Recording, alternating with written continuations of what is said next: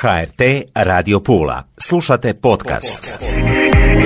Razvojni, razvojni kod Tatjane Kaštelani.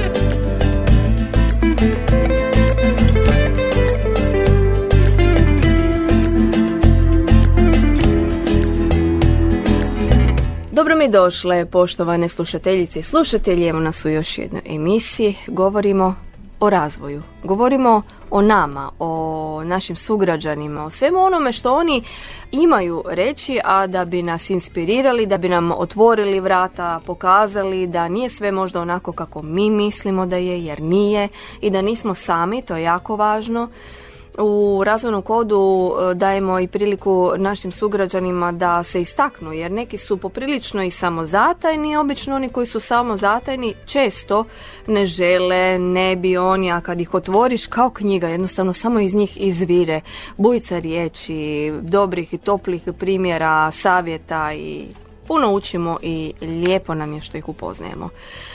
Danas ćemo govoriti o pa ne bi ja to niti u jednu temu sročila, jer nekoliko možda ključnih riječi, tu je i zdravlje, ali ono psihološko ili psihičko zdravlje, e, tu je i e, humanitarnost, odnosno humanitarni rad.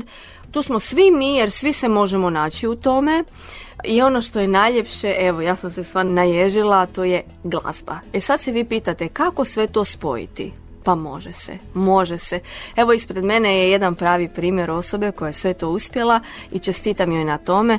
Izuzetno mi je drago što je sa mnom Kristina Iveković. Dobro mi došli, odnosno dobro došla Kristina. E, wow, kakva najava, ne znam, da li sam ikad u životu imala ovako lijepu najavu. Hvala puno Tatjana, moram reći da sam počašćena što sam upravo ja danas e, tvoja gošća i što ću govoriti o temi o kojoj ćemo govoriti, to ćeš ti najaviti. Mhm. zaista prekrasna emisija, prekrasni gosti i drago mi je da sam u krugu odabrani. Hvala ti. Prekrasna je upravo zato što vi imate što reći i kao što sam rekla educirate nas, učite nas. Kristina sad ja kažem odakle početi. A kad se sjetim, odnosno asocijacija mi je pjesma, pjesma je Kora života koja je nekako objedinila sve ono što si ti do sada odradila. Krenulo je od tvog djetinstva, naravno kada nisi, a tko bi bio svjestan što, što će se sve izroditi iz jednog nesretnog događaja, pa Možda krenimo, krenimo iz djetinstva. da krenemo što se to dogodilo? Što se to teško, teško i tragično dogodilo? Um, da, sad baš dobro si rekla, malo teško je. kontrast. Da, teško je, teško je krenuti e, od početka jer zapravo početak je bio u petom mjesecu prošle godine, a zapravo je početak bio prije, prije 36 godina sad već. um, jedan događaj koji me zapravo inspirirao da pokrenem e, izložbu Zlatna kora za koju su možda i neki od slušatelja uh, čuli. Um, prije 36 godina na veliki četvrtak baš da pred sam uskrs, sam doživjela nesreću koju sam jedva preživjela. Dakle, tada sam bila trogodišnjakinja. Živjeli smo na selu, moja obitelj je živjela na selu, imali smo životinje, bavili su se poljoprivredom i kako to obično biva na selu imaš određeno doba dana kad se moraju životinje namiriti, nahraniti i rade se svi ti mhm. poslovi koje se rade već na selu. mm u jednom trenutku baka je grijala hranu za životinje. To su dakle ostaci hrane, to je bilo mhm. kipuće vrelo.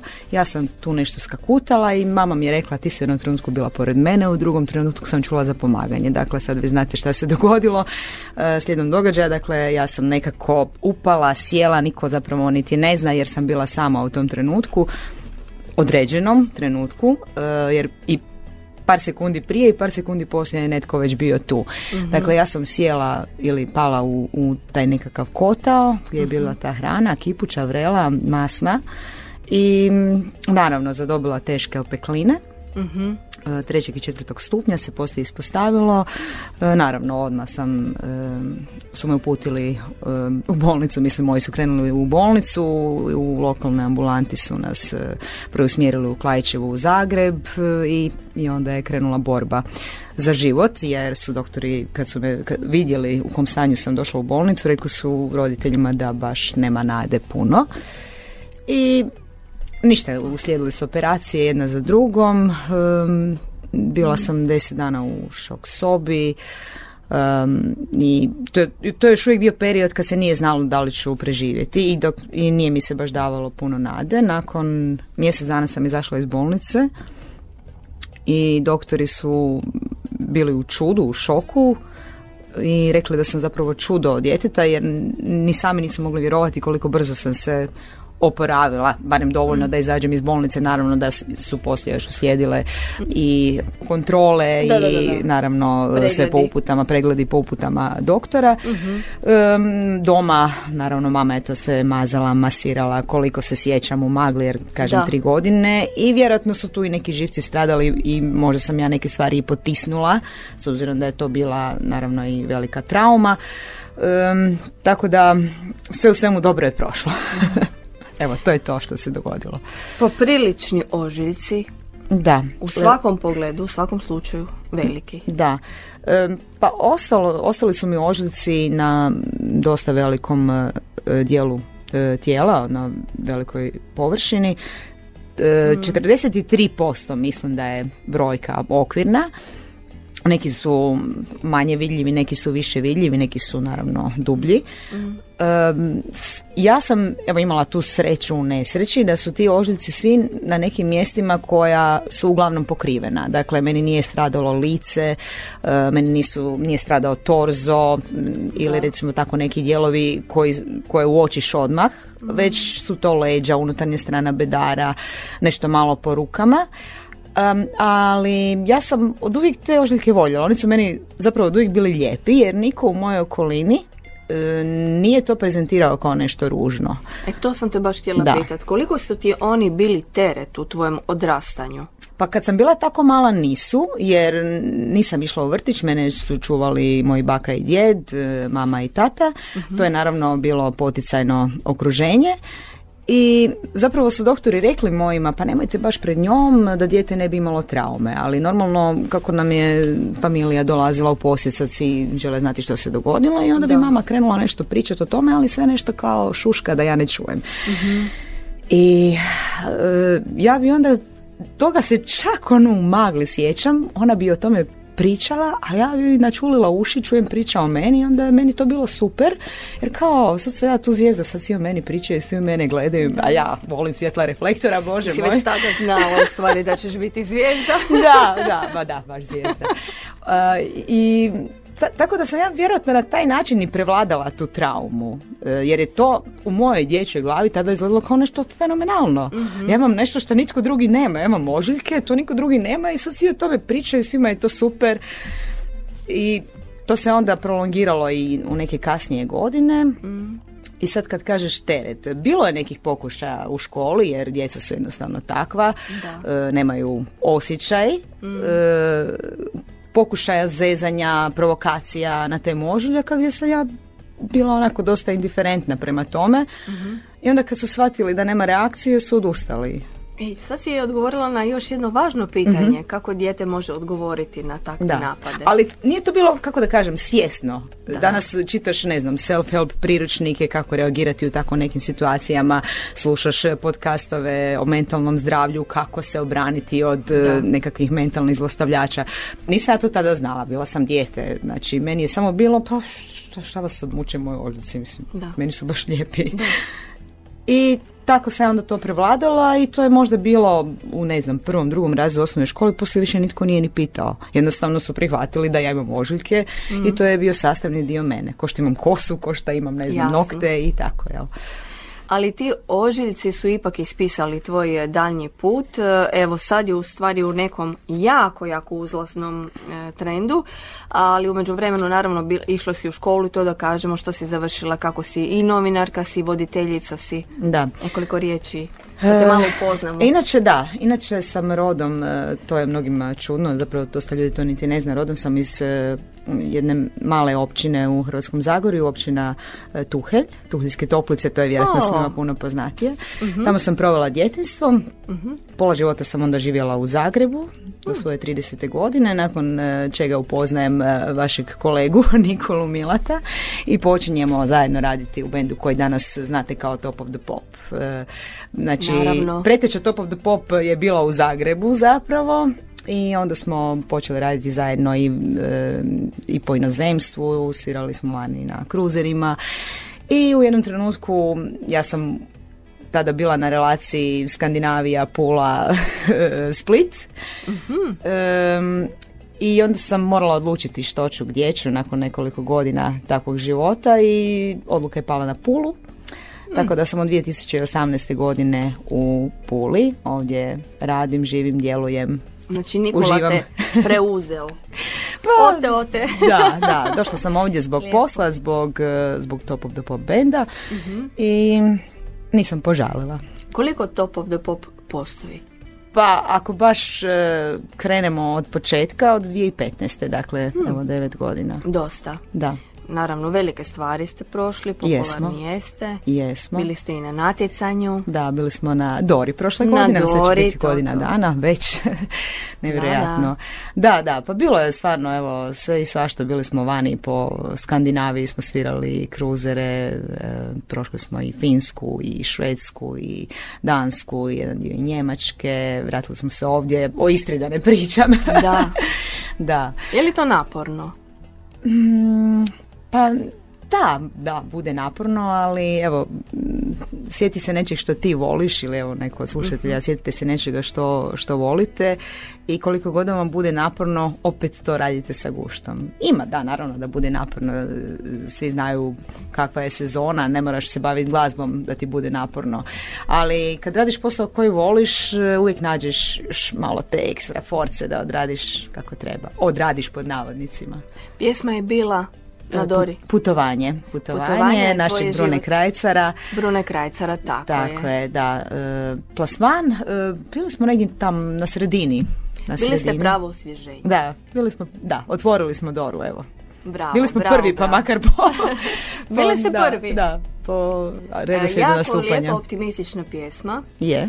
Tvoja druga pjesma, odnosno ti i Nikola, ti si napisala mm, riječi da. E, za pjesmu Kora Zlatna života. Kora, Zlatna kora, odnosno Kora života. mm Tako. I ona je također jako dobra i optimistična, ipak teža, jača, je. ne toliko ležerna, a s možda i najjačom porukom. Mhm. i poukom, ali porukom prvenstveno. Tu idemo do sljedećeg koraka tvoje priče, mhm. dakle i voditeljica i novinarka i mhm. pjevačica došla si do trenutka kada si u stvari svoj ožiljak pretočila u nešto drugo. Da, da. Tu je i izložba, tu su zlatne ribice. Kako je to išlo? korak po korak, step korak by po korak. Step. Pa je. evo sad znate kako uh, se dogodila nesreća, otkud mi ožiljci. Um, u nekom trenutku svog života, upravo iz razloga što ja nisam imala problem oko osvješćivanja što su ožljci i kako se sa njima nositi. Dakle, od uvijek sam se s njima nosila dosta, zapravo mogla bi čak reći i nonšalantno. Evo, nikad I nisam, i prirodno. Da, nikad ih nisam doživljavala kao nešto ružno, kao nešto čega bi se trebala sramiti, nešto što bi trebala skrivati, nego dapače, um, meni je čak bilo fora da ih i pokažem. Mm. I doživljavala sam ih, neko ima tetovaže, evo to su moje tetovaže i, i moj nakit, moja šminka. mm Um, s obzirom da sam, evo, pjevam i uh, od kad sam postala svjesna sebe, uh, a to je bilo nekako otprilike u isto vrijeme kad sam postala svjesna i ožiljaka, mm osvijestila sam i to da me privlači glazba, da kad neko pjeva, kad čujem nešto na radiju, da ja uz njih mhm. uvijek nešto mumljam. I, I onda naravno, mic po mic, mic po mic. Uh, a Bog ti je dao lijepi glas? pa da, kažem, imam, imala sam sluha. Mm. I onda sam počela i pjevati, ali sam kod djece zapravo bila jako sramežljiva. Ne po pitanju ožiljaka, ali po pitanju svega ostalog, što je dosta mhm. zapravo i kontradiktorno.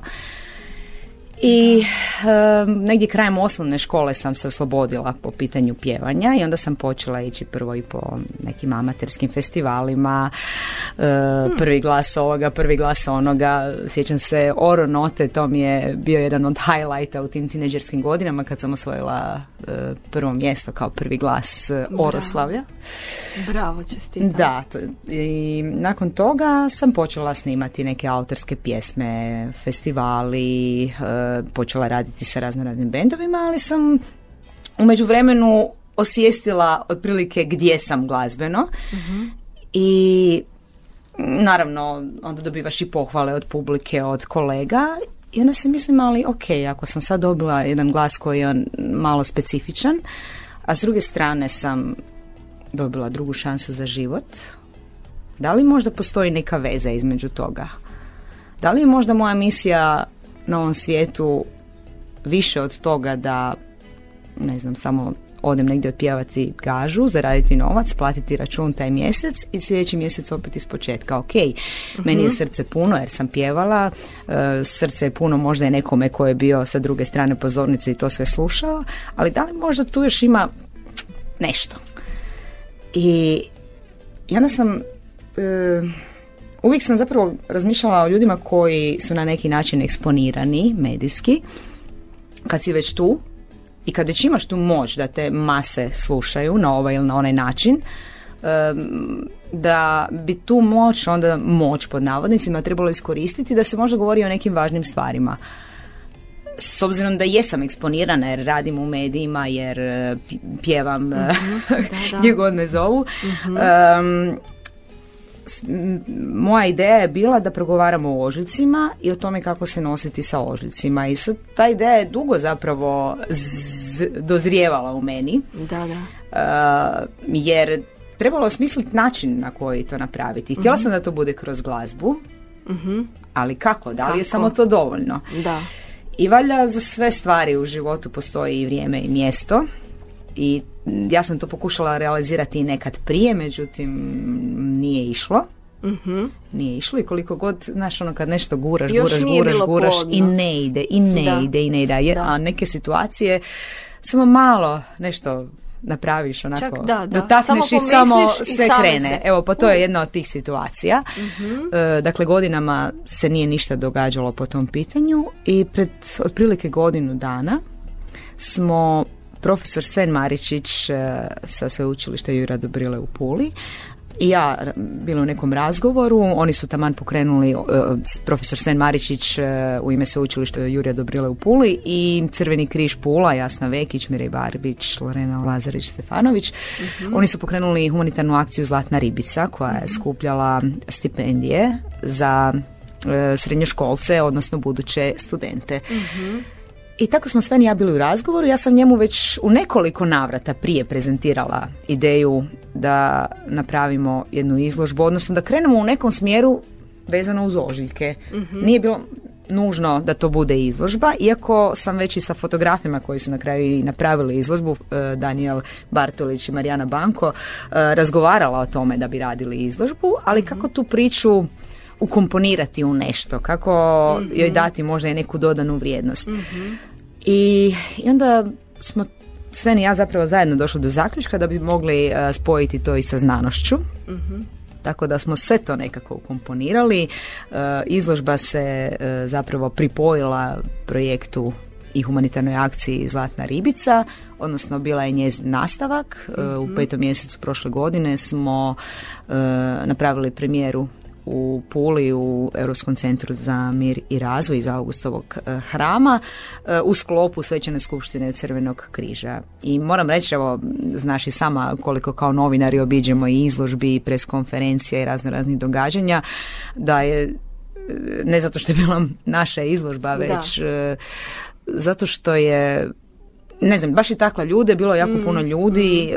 E, svi su bili stvarno dirnuti i to mi je izuzetno drago jer je priča doprla, dakle ona priča za koju sam zaista htjela, a koja je bila od srca iskrena, ne sa ciljem da ja zaradim neki novac jer nema tu novaca, nego je baš priča doprla do ljudi i to mi je jako drago. I sad tu moram spomenuti, došli smo zapravo do ljudi bez kojih to ne bi bilo moguće. Mhm. E, na stranu svi koji su uh, sudjelovali u realizaciji uh, u logistici zaista sam zahvalna sam im znači do kraja života mm i onim svim nakon. I sad moram spomenuti zapravo najvažnije ljude u tom projektu u samoj uh, izložbi i vjerujem da kad kažem da su zapravo oni najvažniji da se nitko od svih koji su sudjelovali u realizaciji projekta neće naljutiti. Um, Dakle, Katarina Trejkovski, prvo je ona zato što je dama, pa naravno, ženska solidarnost. Naravno.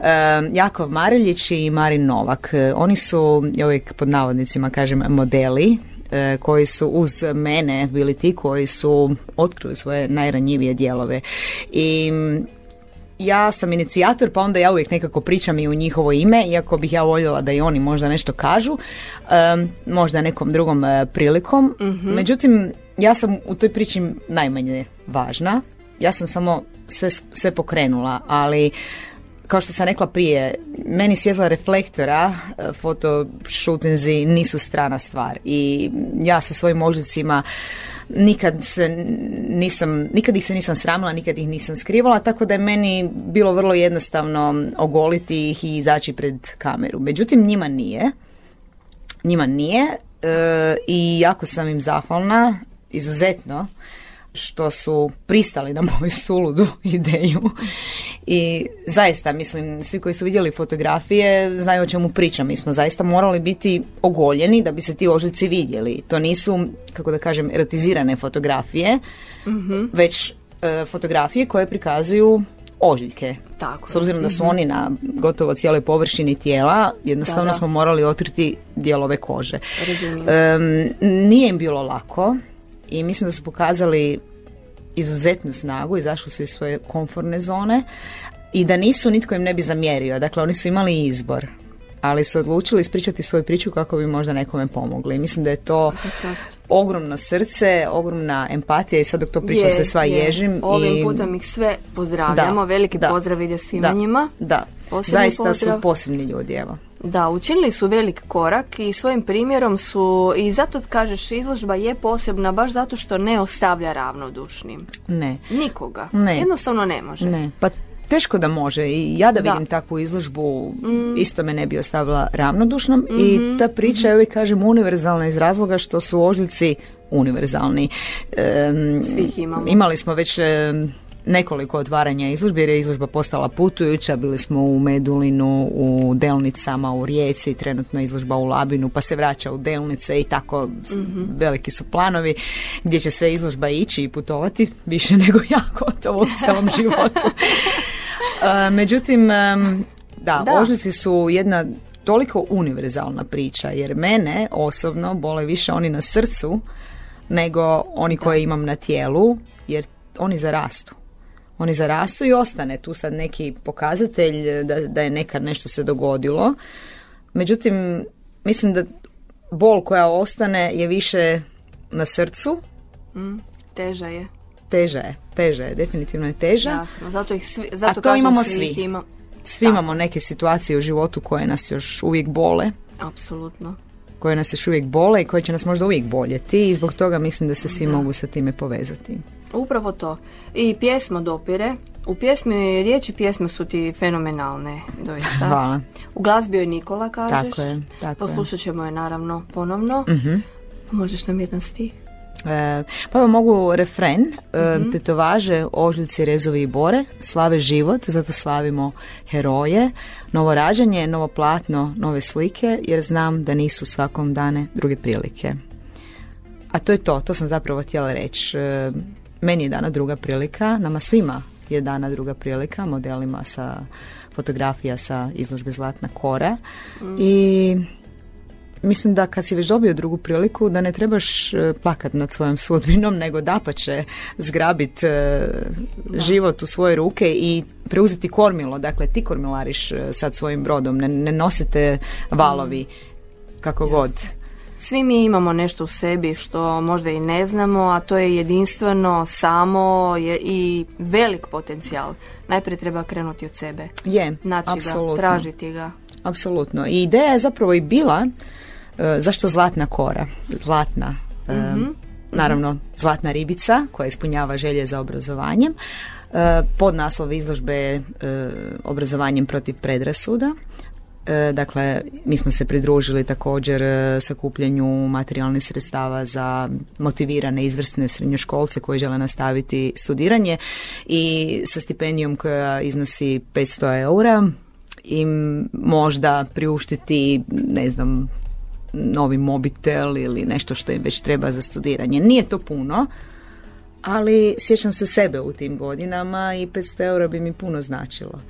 Apsolutno. E, da možemo više, naravno da bi dali više, ali to ne ovisi samo e, o nama. E, Zlatna, razmišljali smo dugo kako bi nazvali izložbu i nekako Kora mi je bila logična i osobito zato što Jakov, jedan od modela, se bavi drvodjelstvom. Pa je onda i to bila poveznica, a Zlatna iz razloga što smo se vodili japanskom filozofijom kintsugi, sigurno ste vidjeli nekada keramičku posudu koja ima one zlatne šare po sebi. Da. Dakle, u Japanu kad se nešto razlomi, onda se lijepi zlatom. Smatra se da je e, zlato plemenito, kao što je je zlato plemenit metal, i da kao takvo oplemenjuje sve što je slomljeno. Jako, jaka simbolika. Da, i zato naši ožici su iscrtani zlatom na fotografijama, zlatnom bojom. Divno. Da. I mislim da su evo zaista dobili i naši ožljci jednu e, mm. novu dimenziju, jedan e, novi život e, u vidu učeničkih stipendija. I evo sa otvaranje jedne izložbe na kojoj su mi bili i roditelji, baš sam im rekla, zar nije fascinantno dan koji vam je bio možda najstrašniji u životu da vas danas ispunjava ponosom iz e, najveće težine ili žalosti ili straha do najveće sreće. Da. da. E, predivna priča, Kristina, za sve to trebalo i vremena i razvoja i snage i jednostavno te stvari se dogode. Ono što je jako važno u tom projektu primjećujem ovako sa strane je to da si u stvari ušla u jedan projekt koji ima nekoliko važnih društvenih razvojnih sad stvarno Kao prvo, tvoj primjer ožiljci, kao što smo rekli, su zajedničke svima. Kao drugo, tu je jako važan element, malo prije si rekla, razbijanje zidova, predrasuda. Mhm. Kao treće, tu su mladi ljudi, naglasak je na mlade kojima također je vezano za razbijanje predrasuda, ali i daje se šansa za obrazovanje mhm. koje je izuzetno važno. Mhm. S treće strane se spajaju sveučilište, i Crveni križ, dakle humanitarno i znanje. Tako je. I tu je i glazba. Tako je. Pa to ne može ne biti dobro. I ja sam sigurna, evo, došli ste već nakon prve godine zaista do vrhunca koji nije vrhunac, jednostavno to se nastavlja. E, pratili smo 14 stipendija plus 6 čini mi se da je 14, dodijeljeno. Da, tako je, 14 stipendija je skupljeno, 10 preko Zlatne ribice, 4 preko Zlatne kore i onda mhm. se još sve učilište uh, uključilo sa šest studentskih stipendija, laboratorijskih stipendija, dakle oni će financirati studentsku praksu u laboratoriju, dakle Bravo. u vidu laboratorija. Bravo, bravo, bravo. Da. I ono što još moramo reći e, kad govorimo o znanosti, a već smo o tome zapravo i pričali, Htjeli smo dakle izložbi dati jednu znanstvenu notu, tako da je diplomantica profesora Svena Maričića, Lea Buljubašić, imala zapravo diplomski rad na mojim leđima, ne doslovce. je li to moguće?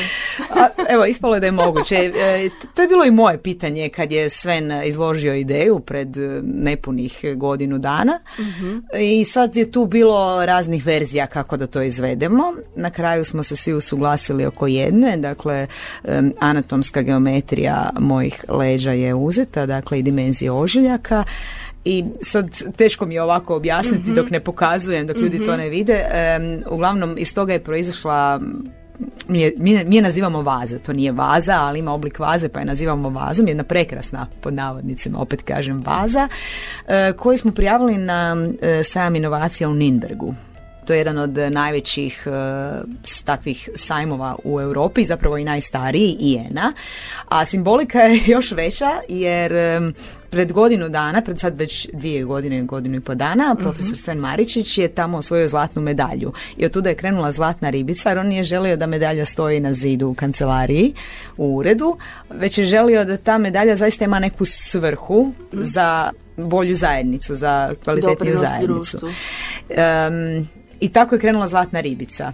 I godinu dana nakon toga mi smo sa našom vazom ponovno osvojili zlatnu medalju u Ninbergu u studenom prošle godine. Još jedna velika potvrda. Pa je. je. Da radite prave stvari. Je. To je zaista evo, nevjerojatna priča. Mm. E, ni sami evo, ne možemo vjerovati koliko se to pokrenulo. U 11. mjesecu, evo znaš, bila si prisutna, u 12. mjesecu, da, prosti, bila si prisutna u coworking centru. Imali mm. smo pa ajmo reći onako jedan grand finale prve godine e, Zlatne ribice, Zlatne kore gdje smo imali i podjelu stipendija, potpisivanje mm. ugovora sa stipendistima i dogodila se također jedna nevjerojatna situacija e, i to je to, dobre stvari potiču dobre stvari. E, jedan od naših stipendista, e, učenik medicinske škole, odlučio je svoju stipendiju pokloniti, dakle darovati i to u blagdansko vrijeme domu Ruža Petrović za njihove potrebe. On je rekao, meni stipendija ne treba, ja idem u vojnu školu, ja ću tamo dobiti stipendiju, tako da evo ja dajem svojih 500 eura nekome drugome. Ali svaka čast. Evo, svi smo se naježili u tom trenutku, ustali smo jer nemaš što nego standing ovation. ostali bez teksta. Ostali bez teksta, počeli plakati, grliti se. Svaka čast. Evo, baš, baš divno. A zapravo i cilj Zlatne ribice, cilj Zlatne kore i, i uopće stipendiranja srednjoškolaca jest da se možda sutra stvori neko bolje društvo, da, napravim, da pokušamo u ljudima potaknuti empatiju, mm. i da uvijek imaju sluh možda za nečije potrebe. Evo da način na koji su možda oni sada dobili podršku, motivaciju, da oni to jednoga dana budu za druge i da budu kod nas jednostavno, to su i human, budući humanitarci tako sigurna sam, to su i mladi, znamo kakvi su problemi među mladima danas u društvu, ali to je jednostavno onaj e, jedan važan, važan dio segment razvoja, društvenog razvoja. A to je i ulaganje u obrazovanje, to je jako važno. Nastavak obrazovanja danas izuzetno važna stvar i za društvo i za pojedinca. Tako da je to u svakom Absolutno. slučaju više struka, više struka važno za našu zajednicu. Je. I drago mi je da je prepoznato. Evo, je. kako i od naših stipendista tako mm. koji će sad naravno i volontirati uh, u akcijama Crvenog križa dalje. Nije da ih mi obavezujemo, ali oni to žele i drago mi je vidjeti da smo u njima uh, potaknuli tu humanost, što je mm. zapravo i bio nekako krajnji cilj, mm. ali isto tako i od evo, svih ljudi koji su poznati sa projektom, uh, koji dođu vidjeti izložbu, evo, svi nekako razmišljaju na sličan način. Mm. pjesma nam je ušla u uho, a, ovom prilikom ćemo pozdraviti i ljude od kojih je sve počelo, a to su Sven, Mirej i Jasna i, Lorena.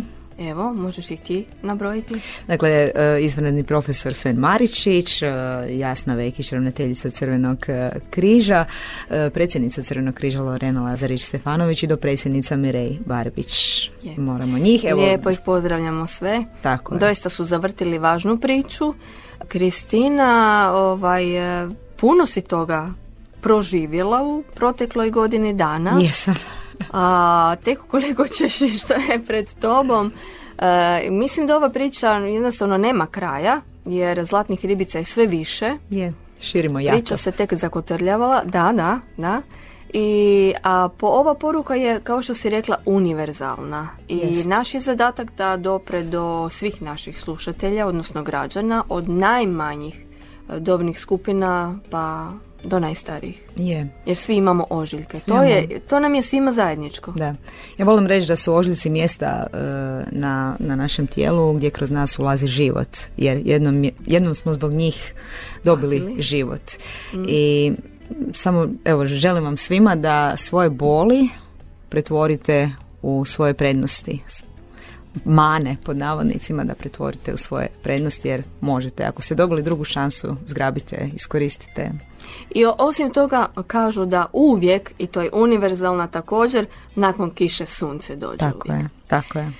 Kristina, hvala ti od srca što si došla i podijelila svoju priču s nama. Još bismo mogli jako puno pričati. Mogli bi. Ali koliko vidim ne stane, da, ne stane pa ćemo zato staviti za sljedeći put i za sljedeću priču, odnosno nastavak.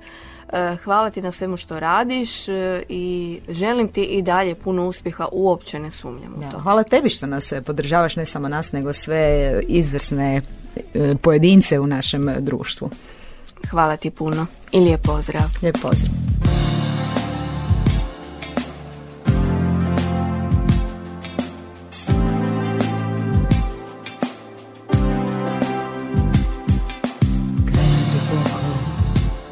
Nosite kroz dan A i osjećaj Da si bezvrijedan I kako ti je Potpuno strah Život koji je za tebe izabran. Slatna je gora života Zar nije u tome tvoja ljepota? Ne zakidaj svijet svojih mana Tvoja rana neće biti strahu hrana. Tetovaže,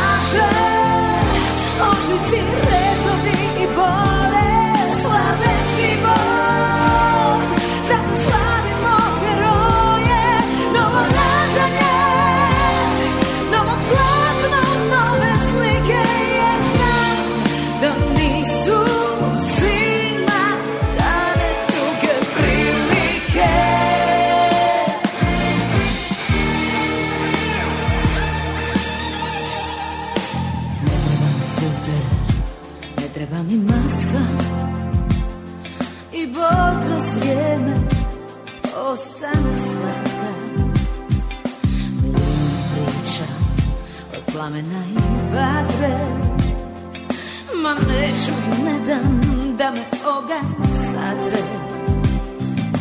Zašto i ja, o zašto pitaš se? Svakome njegov križ najteži je Neću ja poželiš Neću se valjda neću cijeli život kriti. Tetovaže, očici, rezovi i bore Slave život, zato slavimo